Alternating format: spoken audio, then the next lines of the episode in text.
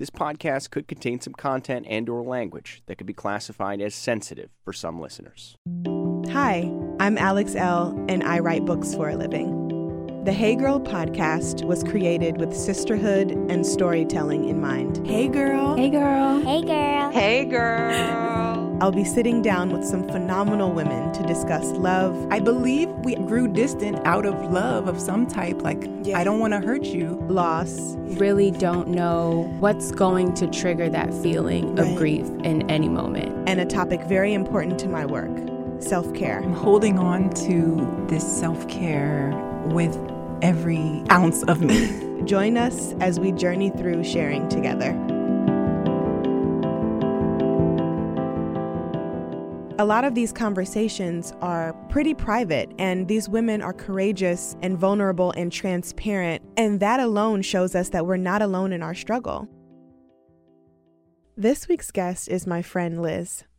On today's episode, we're going to be talking about how miscarriage has shaped motherhood. Liz and I have been friends for some years now, and she is a beam of light. I knew about her first miscarriage and we bonded over it because last January, my husband and I experienced a miscarriage. The hurt of losing a pregnancy was unreal, and I felt really alone. Recently, Liz opened up on Facebook and I had been wanting to ask her to be on the show to talk about her losses, but I didn't want to approach the situation in a way that made her feel like she had to. So I was waiting for her to, to share her story, and she shared it, and it was mind blowing. And I saw myself in her story. That is the joy of opening up because other people can see themselves through the journey. We are releasing this episode today, Mother's Day. Mother's Day is difficult for a lot of people across the world, whether it's because they've lost a mother or because they've lost a child. Mother's Day isn't always joyful, but it should always be celebrated. This episode is a little bit different because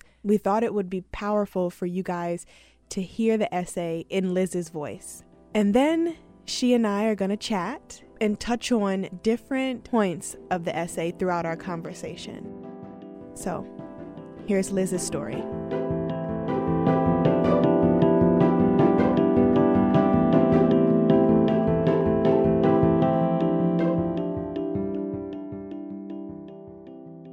Today is May 2nd. In a few more months, it'll be August 2nd.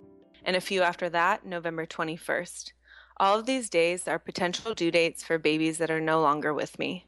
The first I lost at nine weeks, the second at five, and the third just a few weeks ago at nearly nine weeks again. The first was a confirmed loss due to chromosomal abnormalities, the third as well, which I just found out today at my post op appointment with my OBGYN. The one in the middle is thought to have been the same. The first was a girl, and we heard her healthy heartbeat and received a single photo of her before a devastating sonogram two weeks later that revealed her heart was no longer beating. The second left us almost as soon as we knew it was there no photos, no heartbeat. The third was a boy, and we didn't get to hear his heartbeat, only saw its slow, flickering light on a monitor at a seven and a half week appointment where we were told the growth was a week behind and the heartbeat much slower than it should be. It wasn't looking good. I then had to wait a painful, excruciating week to find out that our baby slipped away inside of me. To be quite honest, I feel a little broken today. I feel as though my body has let me down, or that perhaps I have let it down, despite any evidence of that being the case. I feel a deep underlying sadness that pops up without warning, and some days I find difficult to shake. I feel angry at times that the one thing that I want more than anything feels completely out of my reach, and I cannot escape it. Everywhere I go out in the world, I encounter pregnant women or men, women with small babies. In New York City, with as large of a population as it has, pregnant women are literally everywhere. On top of that, I am bombarded with constant baby related imagery, including commercials for Pampers, complete with hospital birthing scenes, as I watch my favorite TV shows on Hulu.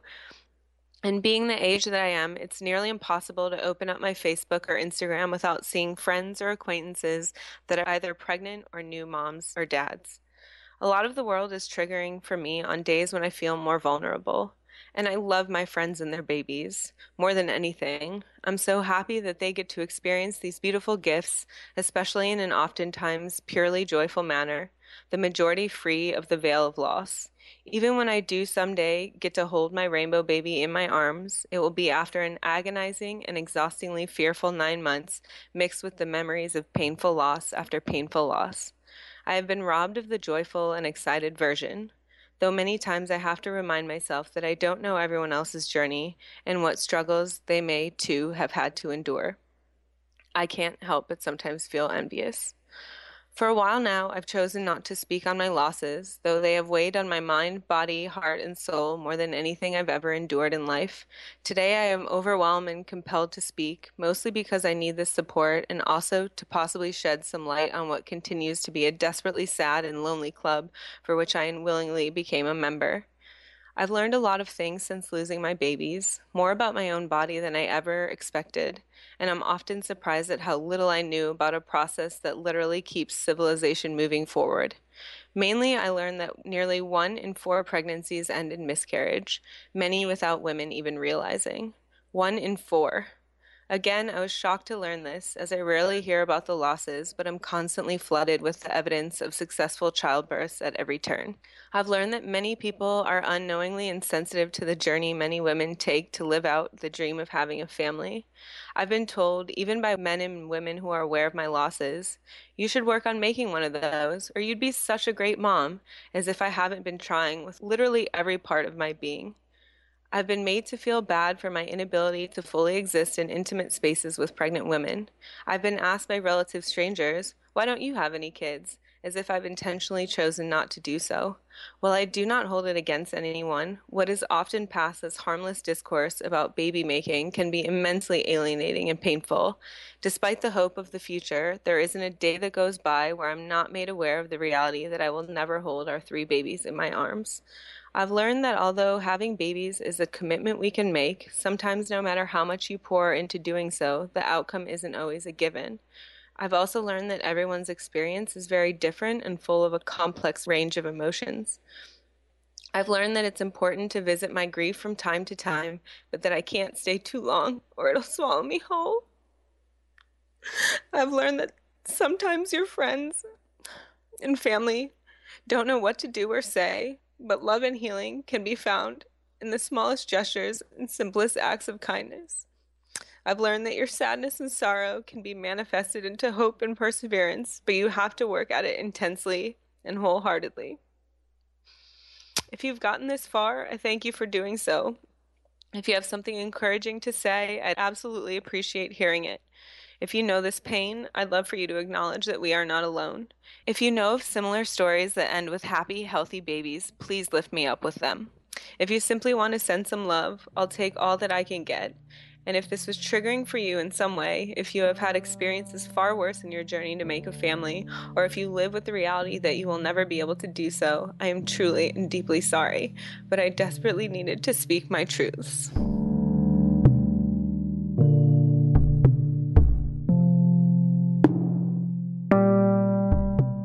I really admire. I really admire that you um, were bold enough to write this essay and to share it because you and I have had plenty of conversations about our losses and the roles that they've played in our lives. And I just kind of want to jump right into the conversation with the question Do you consider yourself a mother? Um, I, I do. I, I very much do. You know, I think many people would consider, uh, you know, my losses to have been like early on, definitely within the first trimester. But I think there's a lot of things that happen early on that in pregnancy that just women who have not had kids or just people in general aren't aware, uh, like how quickly these things changes happen to your body and like even just the fact that there's like a heartbeat and a living being thing you know somewhere between like five and six weeks into your pregnancy there were three little living beings inside of me throughout my journey. So uh, i do very much consider myself a mom. Yeah. In the past year how many losses have you had? Um, i've had three. So uh, i first became pregnant last august at the end of last august we weren't trying necessarily, but we also weren't not trying. yeah. So while it was a surprise, we welcomed the idea. We were very excited. You know, I felt pretty fearless about the whole situation. Like, uh, after I initially took the pregnancy test and it came up positive, I like walked around my apartment in circles, like cursing like a crazy person, not because I was upset, but just because I was like so astonished, yeah. like about that this was a thing that was happening, I guess. And so, like I said, I became pregnant at, the very end of August, um, and then lost our first baby um, end of September, beginning of October. I became pregnant again just before Thanksgiving. I think many people would probably consider that pregnancy like a chemical pregnancy. I, I basically lost that child uh, maybe four or five days after I initially would have missed my period. So uh, it was a quick loss. And then I became pregnant again at the end of February um, and just lost my third child uh, about three three weeks ago. So after the first loss, was there a point where you're like, okay, so we were that close, right, to mm-hmm. expanding our family. The the next two pregnancies were planned. How did you go about that without fear? Or when did you start getting scared?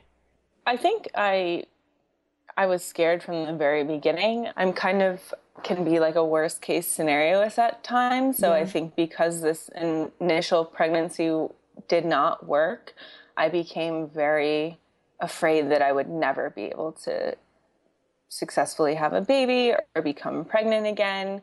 I don't know if that's like a sort of default or defense mechanism to prepare myself for the worst so that if that is the case that I'm kind of prepared for that emotion. But I definitely was fearful from the very first loss that this was going to continue to be a struggle.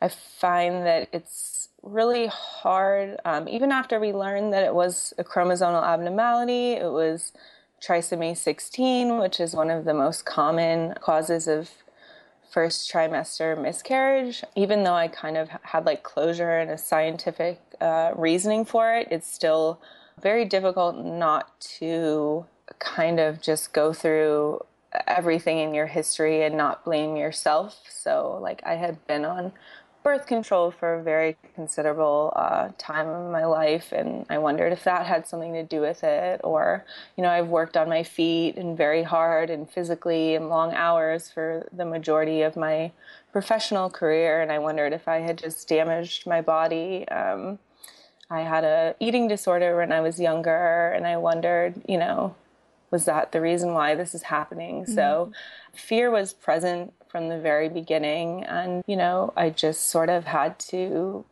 push through it and sort of let the hope of the future kind of carry me through. So, what's been your biggest lesson through the journey of miscarriage? And because life has changed completely. Um, yeah.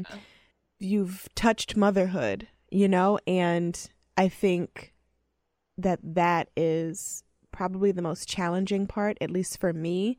When Ryan and I conceived and had our miscarriage last January, we had been trying for a year.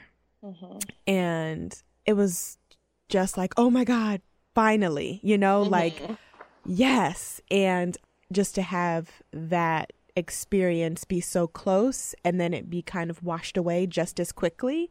Right. It was very it was very tricky emotionally. How have you been able to navigate touching motherhood and walking through miscarriage in a way that's healthy for your well-being because as much as we all want to like cuddle up and get in the bed and never get out of the bed when we go yeah. through these things. We have, you know, families, we have jobs, we have responsibilities. How have you been able to keep walking through your life while going through your experience? Um, you know, I think one of the biggest sort of, I guess, lessons I've learned or sort of uh, things that I've grappled with is like that idea of control. I'm kind of, I'm a very independent, very I, I, wouldn't, I don't know if I'd use the word controlling person, but uh, I'm very much in charge of my own life. And I sort of like to believe that I am like manifest my own destiny in a way. I know yeah. there's a lot of things that are out of my control, but I feel like I do a lot to navigate myself throughout the world in ways that I want to. And so I guess the hardest part for me to deal with was this like complete like loss of control. Yeah.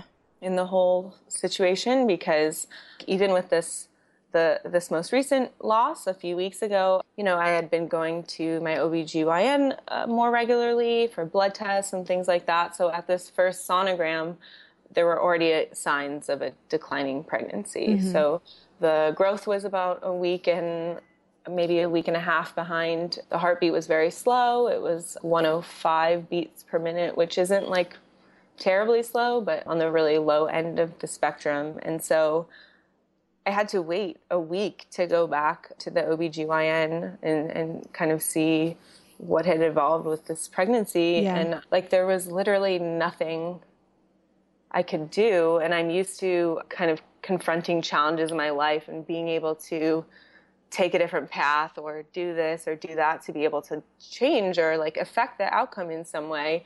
And it's not like you can, you know, take some more folic acid pills right. or, you know, go for an extra run or do this or do that or eat something differently. Like there's really nothing you can do. It's just really an exercise in patience and just kind of letting go and I can't say that it, that's been an easy thing to deal with, but just kind of like tapping into that and just recognizing that loss of control and figuring out ways to navigate that without like letting it completely, I guess, destroy me. Yeah. um, so that's kind of been, you know, where I've focused a lot of my energy in just sort of accepting the realities of my situations and trying not I know you and I have talked about like all the googling we do. Yeah. And, like, all of you know the websites we're on and yeah. the chats and the forums and the this and that because you know I'd be lying if I said that I wasn't Googling every night before I went to bed. One point week behind growth, this heart rate, and looking for successful outcomes of, I guess, my scenario. But just doing my best throughout my days to just really try to tap into that patience and, and that accepting my reality and just moving forward. So I just started, I feel like, getting over the hump of like intense guilt Mm-hmm. Guilt in a different way too, because I had Charlie when I was 18, mm-hmm. and it was like not an ideal situation. Her dad and I weren't together. We weren't in love. Like it just wasn't, you know, right ideal, right? I went to doctor's appointments by myself or with my mom. It was just so different from how it's going to be with Ryan, right? Right, right. So I had this guilt for a long time. Like, I, I don't know. I don't know why I felt guilty. Like, when I think about it and try to put it into words, it's hard. But I just knew, like, I'm with this, I'm married now. I'm with my yeah. best friend. Like, he's going to be an amazing dad. And we can't even get pregnant. I almost felt like I was being punished. Punished, yeah. I think um, definitely. Yeah, I almost too. Yeah, yeah. And I want you to talk about that. Like how like I said it, it was really hard to like look back um, you know. Yeah. And and just think about the things that had occurred in my life and not try to take responsibility for this mm. as if it was something that I created or an issue that was my fault. Like the eating disorder when I was younger was the first thing that popped in my head. Like, did I destroy my body? Did I, you know? Even with my relationship with my partner, like we've been together for quite some time, but we've we've been through it. We've we've we've really pushed through some tough times in our relationship and yeah. I felt like, you know, when we did initially get pregnant last year that this was like not our prize, but like I don't know that this was just like what we deserve for getting through it, you know? Mm-hmm. And so mm-hmm. when we lost it, it, it, immediately felt like a punishment, like we didn't deserve it for whatever reason. And it's really hard just not to cycle back and kind of dig this hole of like why you are personally responsible for this because when things do go awry in my life like i'm all about taking personal responsibility for the things that i've done and the mistakes that i've made my missteps all of that professionally personally but a lot of this just comes down to science but i think we're just so trained as women especially to take re- responsibility for everything that happens to our body that it was really hard to sort of talk myself out of that Yeah. I I had I had that same that same thing, just like the what ifs, right? So you mentioned in your essay some insensitivity from people in your life. How has that transpired since you know it's not like it's so crazy that people don't don't really um, they're not very mindful of how they talk to people who've experienced loss wh- whether it's a miscarriage or a death or whatever. It's just it's just really tricky for people to find the words how have your relationships shifted and changed since your losses I think I'm 32 now, so a lot of my relationships in general have shifted and changed in Yeah. the last, you know, five years of my life. Just as we get older, um, I think naturally, like our circles kind of become a little bit smaller. I, first and foremost, was very just blessed to have the the good friends that I have in my life. Um, you included. I know that we've been texting each other late into the night. um, Like, you know, you're always there. When I had my second D&C after the last miscarriage, you were the first person I called when I got into the car sobbing. You know, I'm fortunate to have the support system that I do have. I mean, I have just encountered situations where people just are unknowingly very insensitive. Yeah. and it's, it's people that you know are just acquaintances at times. It people it's people that are my employees or coworkers. It's people that I do consider friends. You know when it is someone I, I consider close enough to be my friends like I have sort of like redirected that conversation or, or just pointed out like hey you know like this was a really tough thing for me when you said this or this was really hard for me to be pulled into this conversation or whatever the case may be so like i think i've sort of been relatively like outspoken in like making that aware to other people Yeah. when they're sort of being insensitive or hurtful and they don't realize it because I know that people deal with all kinds of things throughout their days, right? This happens to be the thing that I'm dealing with at this point in my life. Mm-hmm. I've lost friends, I've lost family, like I said I've had an eating disorder, I've had I've had things, you know, my brother has mental health stuff, so there's a lot of things depending on what your struggle is or what you're going through where you can find yourself in a situation where you feel hurt or lonely or alienated. Like I said, I, I don't really hold it against anyone, Right. um, but I do feel compelled to like educate people when I can because I really appreciate when people say like, "Hey, uh, you know, I really wish you wouldn't have said this about this," or "This was really hurtful when you said this," or whatever the case may be. Like, I consider myself just kind of like always a student and always learning. So, like, when I had opportunities to like correct people or share with them like what impact that had on me, like, I definitely took those opportunities. It was so tricky for me at first because people would always ask, "When are you and Ryan going to have babies?" That was the thing. Yeah. And when you're in this world of fertility, I literally feel like I'm a fertility spe- specialist now. like I know everything everything about the uterus, how sperm meets the egg, how the egg hatches, literally everything to do about vaginal health. I know Yeah. 10 times more than I did a year ago. and about male fertility because that's what we're Yeah, struggling with, right? So it's like don't stop asking people about their sexual activity and reproductive health in that regard because it's very it can be very offensive even when people don't mean it to be offensive. Right, right. So sometime last year I, I put up a picture and it was there was nothing about the picture that screamed baby Right. or anything. Like I remember that. at all. yeah. And this woman was just like leaving these baby emojis and, oh my gosh, you're pregnant, aren't you? And I went off. yeah. And I went off because I was I went off in the nicest way possible, by the way. I didn't like cuss her out, but I was I literally had to say you should not ask women if they're pregnant. It's so funny because people ask me to this day. I put up a fam a set of family photos the other day on Instagram. I had to turn the comments off That's because off, people yeah. were leaving baby emojis and bottles and you guys are pregnant. I know it because I haven't addressed it and I'm not going to address it on the internet. Like I will tell my friends when it happens. I will tell my family when it happens.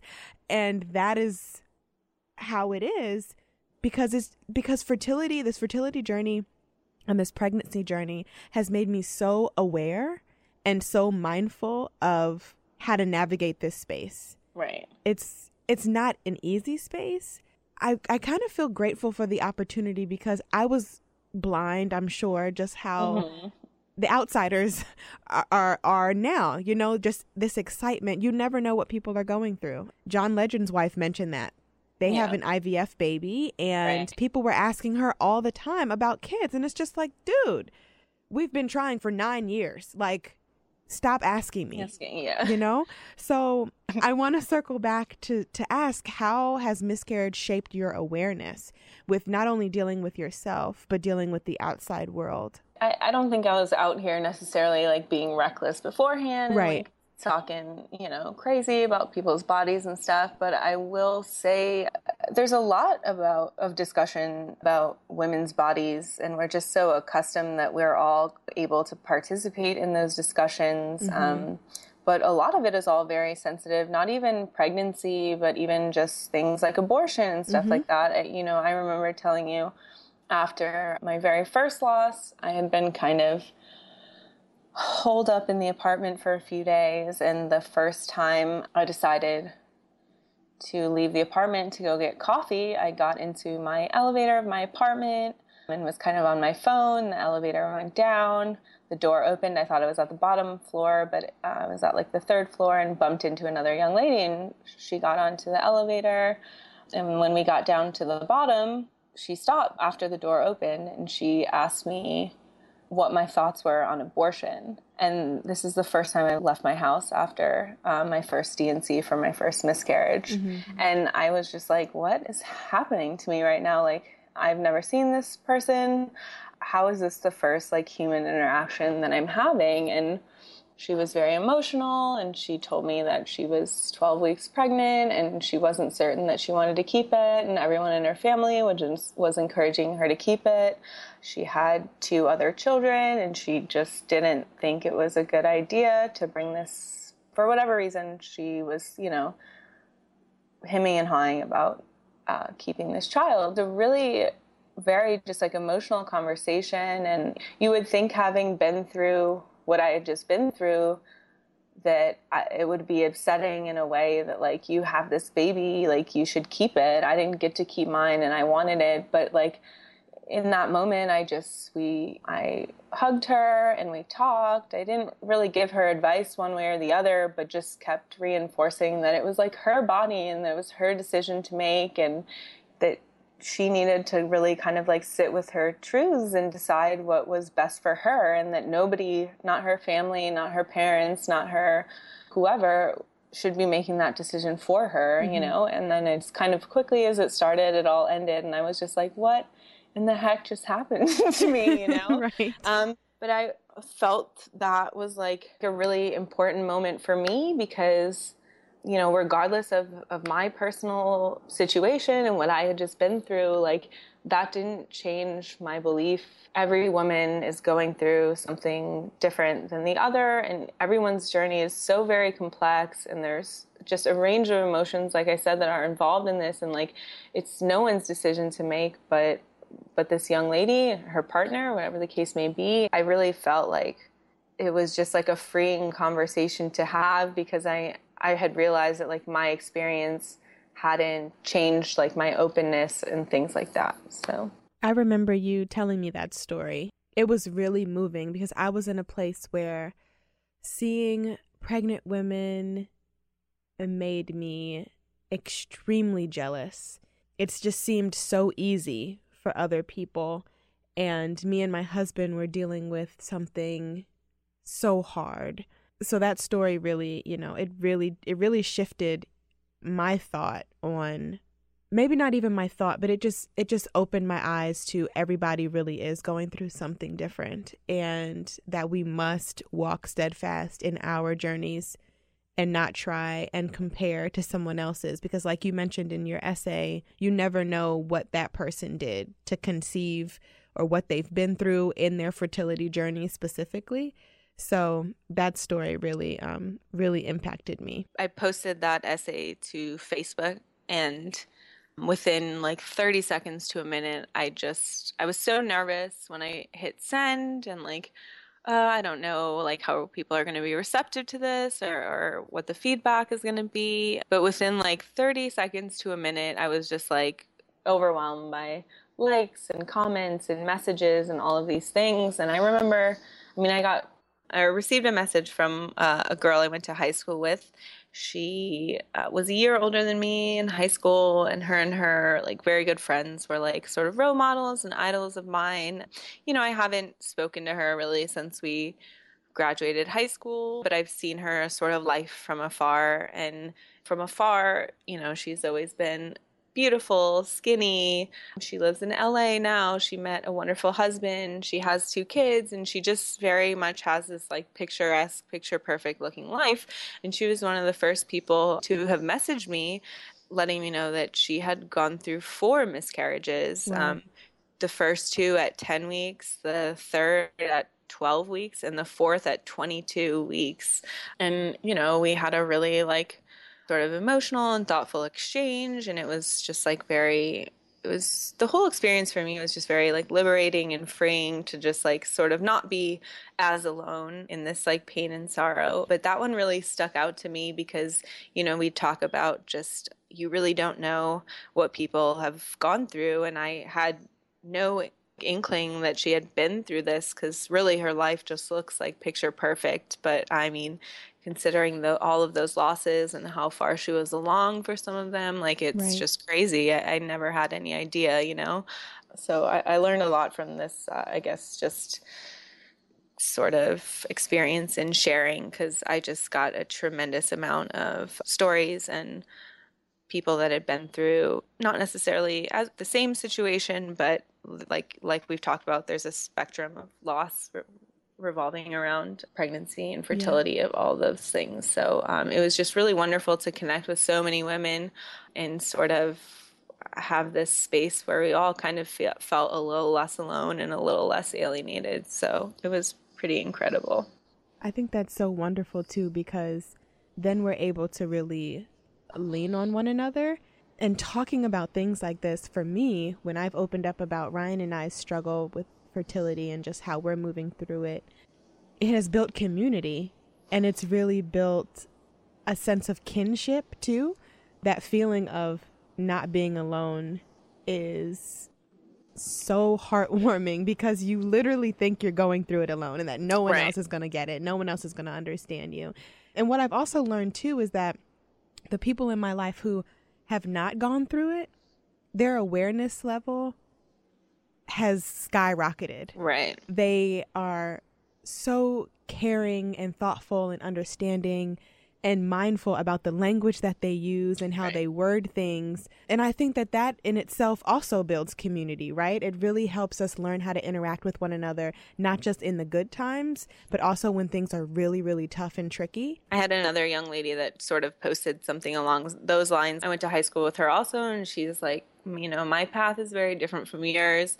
You know, she doesn't in- intend on having any children, but like, thank you for sharing this because it was really helpful for her to just like understand the struggle that some women might be going through and how, you know, certain things she s- might say or do could be potentially like painful and alienating to someone. So, you know, I'm generally often inclined to talk about my struggles. It's something I've done a lot with my brother and his mental health stuff. For some reason, it took me a lot longer, and and some of that was just sort of you know being respectful of my my partner and where he stood on it and how much he wanted to share.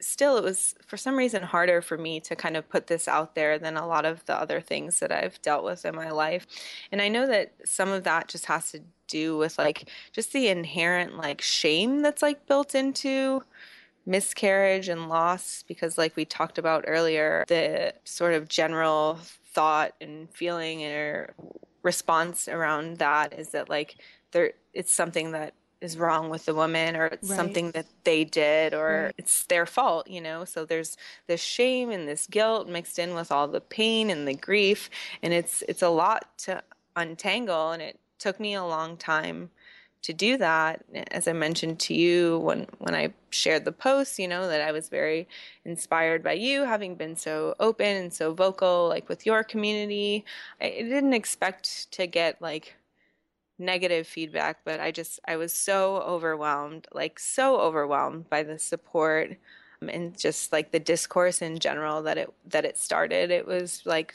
very freeing and, and very liberating so. You mentioned how, and I've been struggling with this too, as you know, we get closer to expanding our family, mm-hmm. how to navigate those nine months. I don't feel, not that I don't feel excited, but I feel extremely nervous. Like, mm-hmm. I know I'm going to have these markers at certain stages, like of the pregnancy. So I, I could really relate to you saying like you kind of feel robbed of the joy, right? Mm-hmm. Because it's it's scary. It's not after you have a miscarriage, everything shifts in life and I know for me that everything has completely kind of been it's just right. like I don't know how to even explain it. It's just like I'm watching everything. I'm really in tune with my body. I'm also right. being a realist, yeah. you know, moving forward. So Yeah, I mean, even this last time, yeah. you know, I was kind of like very cautiously optimistic and cautiously excited. And, you know, as time kind of kept moving forward and, you know, my boobs felt like they were going to explode and I felt sick to my stomachs and, yeah. and, like all of these symptoms and feelings kept carrying on. I, you know, I did start to like become a little bit more comfortable with the pregnancy. And, you know, I think there was part of me that just was like, this can't happen to me a third time you right. know like i've been through my two losses and like there's just you know like no like this just the statistics are you know in my favor kind of a thing. And like sure enough it happened again and was obviously very upset and very heartbroken. My D&C was traumatizing and then i had to go back a week later for a second one because i had this giant blood clot and you know it was terrible, but for some reason, you know, I feel pretty committed to like giving this a shot naturally again. And like it seems like almost a crazy thing to do, just like putting yourself in this completely vulnerable situation where you could set yourself up to be, you know, completely destroyed and heartbroken again. But I've just never been so committed to, to, to, doing something i guess. I like know in my heart that i will hold a baby in my arms one day and like i'm just willing to go through the worst to get there because i know it'll just be so worth it when I do. So, you know, I anticipate it continuing to be scary and hard. And, you know, I just keep tapping into that, you know, that loss of control that we talked about earlier. Mm-hmm. And, you know, just doing my very best to stay present. You know, like I'll make it through. I've made it through this so far. I've made it through a lot of other things in my life. Like I don't anticipate not being able to to make it through, you know? Yeah, I feel the same way. Um, so as we as we wrap up, I want to mm-hmm. ask you this last question. Okay. What has miscarriage taught you about motherhood? I mean, I have only had babies inside of me for, you know, 9 weeks at the longest, and I've never felt like a stronger connection to anything in my life. And um, I know that that's just a fraction of what that will feel like giving birth to a baby and holding a baby in my arms and, um, you know, having to raise it and help it na- ha- navigate the world and all of that. So, you know, it's really taught me more about love. I consider myself someone that knows a lot about love, but um, it's taught me quite a bit more about love and again, it's just taught me that um, to sort of let go a little bit, just because, you know, this is one day going to be a young man or a young woman that goes out into the world on their own, and I'm just going to have to trust and believe that everything's going to be okay. And that's what I'm working on doing now is just trusting and believing that everything's going to be okay. Thank you. Thank you.